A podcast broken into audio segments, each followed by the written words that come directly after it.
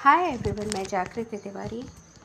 और आज के कारवा में हम देखेंगे कि इन्वेस्टमेंट के सोर्सेस कौन कौन से हैं, जहाँ हम एक स्मार्टली प्ले कर सकते हैं इन्वेस्टमेंट को इन्वेस्ट को इन्वेस्टमेंट को। तो इन्वेस्टमेंट करने के वैसे तो बहुत सारे ऑप्शन हैं, लेकिन आपको अगर स्मार्टली प्ले करना है तो रिस्क भी लेनी पड़ेगी। कहते हैं ना कि जब हम चलना सीखते हैं या साइकिल चलाना सीखते हैं तो गिरना तो ज़रूरी है। जब तक गिरेंगे नहीं, तब तक साइकिल चलानी बनती ही नहीं है। या जब तक गिरेंगे नहीं, तब तक चलना सीखते ही नहीं हैं। वही थ्योरी यहाँ पर भी अप्लाई होती है। तो कम रिस्क के साथ आप ज़्यादा रिटर्न नहीं ले सकते। अगर आप हमेशा सेफ़ प्ले करोगे, सिक्योर रहने की कोशिश करोगे लाइफ में भी तो आप बहुत कुछ नहीं सीख पाओगे जब तक कि आपकी लाइफ में चैलेंजेस ना आए। जब तक कि मुश्किलें ना आए। क्योंकि हर मुश्किल, हर चैलेंज आपको बहुत कुछ सिखा के जाता है। यही थ्योरी यही प्रिंसिपल इन्वेस्टमेंट में भी लगता है कि रिटर्न अगर चाहिए ज़्यादा, आपको ज़्यादा रिटर्न चाहिए तो आपको रिस्क भी ज़्यादा लेनी पड़ेगी। और रिस्क ज़्यादा है मतलब आपको टाइम ज़्यादा देना पड़ेगा और टाइम ज़्यादा देना पड़ेगा मतलब आपको मार्केट के लिए बहुत कॉन्शियस रहना पड़ेगा। तो ये है म्यूचुअल फंड का प्रिंसिपल और गेम प्ले। एक्चुअली, ज़्यादातर इन्वेस्टर्स इन्वेस्टमेंट में बहुत ज़्यादा रिटर्न चाहते हैं। और इसलिए कोई भी स्कीम को ख़रीद भी लेते हैं, लेकिन उन्हें रिस्क का अंदाज़ा ही नहीं होता। और जब जब भी, इसलिए जब भी आप इन्वेस्ट करें सबसे पहले आप अपने रिस्क जोखिम उठाने की क्षमता को ध्यान रखिए। आप सेफ़ प्ले गेम करना चाहते हैं या रिस्क लेना चाहते हैं? देखिए, एक एग्ज़ाम्पल के ज़रिए बता रहे हैं। मान लीजिए आपने सत्रह अठारह साल में इन्वेस्टमेंट करना शुरू कर दिया। अब आपके पास लर्निंग के लिए बहुत टाइम है, सीखने के लिए टाइम है। इन केस बाई चांस आप थोड़े बहुत डाउनफॉल पे भी जाते हो तो आप उसको कवर कर लोगे क्योंकि आपकी एज कम है। और आप मार्केट को समझ रहे हो, लड़ने के लिए बहुत टाइम है आपके पास और आपके पास, समझ लिए आने वाले बीस साल में आप अरबपति, करोड़पति बन के निकल सकते हो। लेकिन ऑलरेडी अगर कोई चालीस साल का इंसान है और उसने इन्वेस्ट करना शुरू किया और इक्विटी फंड जैसे जहाँ पे रिस्क बहुत ज़्यादा होते हैं तो आ, अगर उनमें उसने लगाना शुरू किया और बाई चांस लॉस पे आ गया उस समय तक उसकी फैमिली हो जाती है उस पर रिस्पॉन्सिबिलिटीज़ आ जाती है। तो यहाँ पर ये वाला इन्वेस्टमेंट यानी कि रिस्क लेना इसके लिए घातक हो जाएगा और बहुत ज़्यादा रिस्की हो जाएगा। तो जो चालीस साल वाला इंसान है तो उसको सेफ़ गेम को प्ले करना पड़ेगा जहाँ पर रिस्क भी कम रहे और रिटर्न भी ज़्यादा नहीं तो एवरेज तो मिल ही जाए। एफ़ डी वगैरह से ऊपर मिल जाए। तो ये चीज़ आपको ध्यान में रखनी पड़ेगी। जब भी आप इन्वेस्ट करते हो तो आप ये देख लो कि आप कितना जोखिम बेयर कर सकते हो, कितना रिस्क ले सकते हो। कुछ इन्वेस्टमेंट ऐसे होते हैं कि लॉन्ग ड्यूरेशन में अधिक रिस्क के साथ काफ़ी अधिक रिटर्न भी देते हैं। जैसे कि इक्विटी फंड। तो ये उन लोगों के लिए ठीक है जो जिन, अभी अभी जिन्होंने अपनी लाइफ में इंटर किया है, जिन्हें जॉब मिली है, शुरुआती दौर से ही वो इन्वेस्ट करना चाह रहे हैं। ये उनके लिए एक बेहतरीन ऑप्शन है कि आप लॉन्ग टर्म के लिए इन्वेस्ट करना।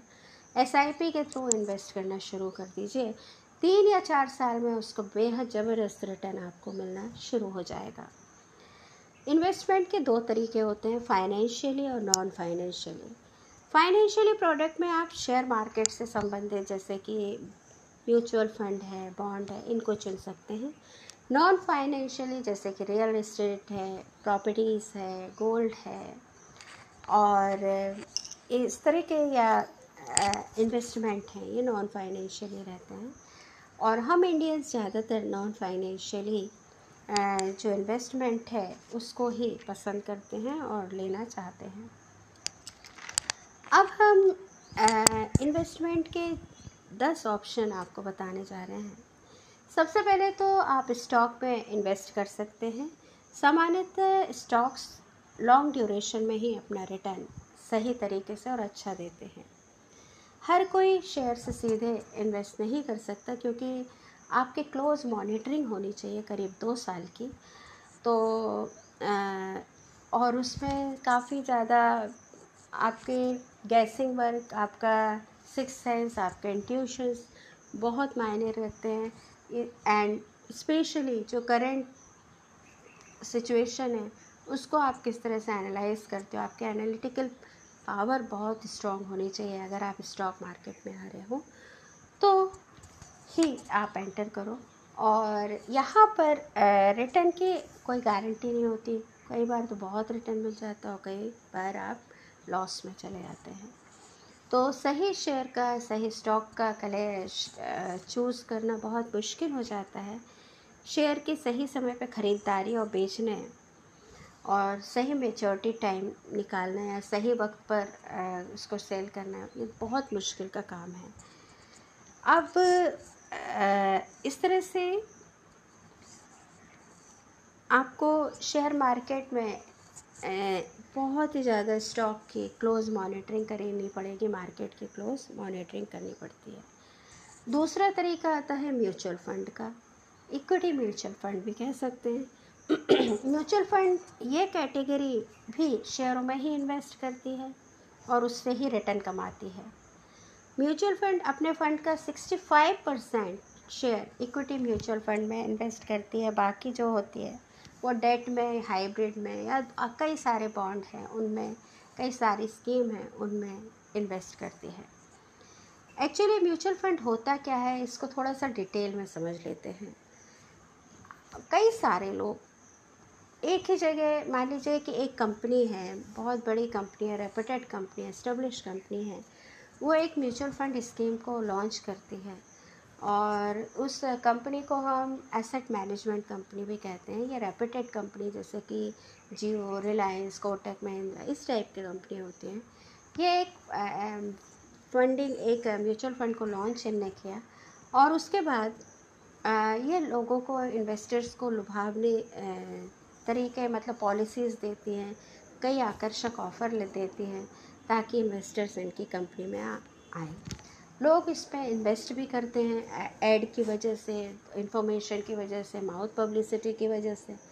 लोगों ने इन्वेस्ट करना शुरू कर दिया, कोई पाँच सौ, कोई हज़ार, कोई अपने हिसाब से वो लोग इन्वेस्ट करते हैं। वहाँ पर आपको एक एक, आपके जितने इन्वेस्ट किया, उस हिसाब से आपको एक एक यूनिट मिल जाती है। अब ये जो पूल बन जाता है पैसों का, इसके मैनेज करने के लिए एक fund manager professional fund managers को चूज़ किया जाता है सिलेक्शन होता है। इनके ऊपर रिस्पॉन्सिबिलिटी होती है कि जितना भी आपका पैसा उस पूल में है, आप लोगों ने कलेक्ट करके उस पूल को बनाया है, उस पैसे को ऐसे ऐसे कंपनियों में ऐसे ऐसे शेयर में खर, लगाया जाए, जहाँ पर हंड्रेड परसेंट चांसेस है कि बहुत अच्छा रिटर्न मिले। तो ये प्रोफेशनल रात दिन इसी चीज़ में लगे रहते हैं कि कौन सी कंपनी का या किस कंपनी का मार्केट कैसा जा रहा है, कहाँ पर शेयर बाय कर सकते हैं, कहाँ सेल कर सकते हैं। तो एक प्रोफेशनल्स को इसीलिए रखा जाता है कि एक रिस्पॉन्सिबिलिटी के साथ आपके पैसे को इन्वेस्ट करते हैं। इन सारी प्रोसेस के लिए जो म्यूचुअल फंड कंपनी है, और ये एक या दो परसेंट अपने पास रख लेती है, जिससे वो आपके पैसों से, हर इन्वेस्टर से एक या दो परसेंट अपने पास रखती है, ताकि उसमें से फ़ंड मैनेजर को दिया जाए कुछ पैसा और बाकी वो खुद रखते हैं। तो इस तरह से म्यूचुअल फंड जो टेक्निक है उसमें आपका पैसा जो होता है बहुत छोटे से निवेश से आप पचासों कंपनियों के शेयर होल्डर बन जाते हैं। और इन केस कभी एक कंपनी में लॉस हुआ तो उसकी भरपाई दूसरी या बाकी की कंपनियाँ कर देती हैं। तो लॉस के चांसेस तो कम हो जाते हैं लेकिन आ, कई बार रिटर्न जो होता है वो कम हो जाता है एवरेज हो जाता है। तो ये था म्यूचुअल फंड कि म्यूचुअल फंड क्या होता है। अब हम आएँगे कि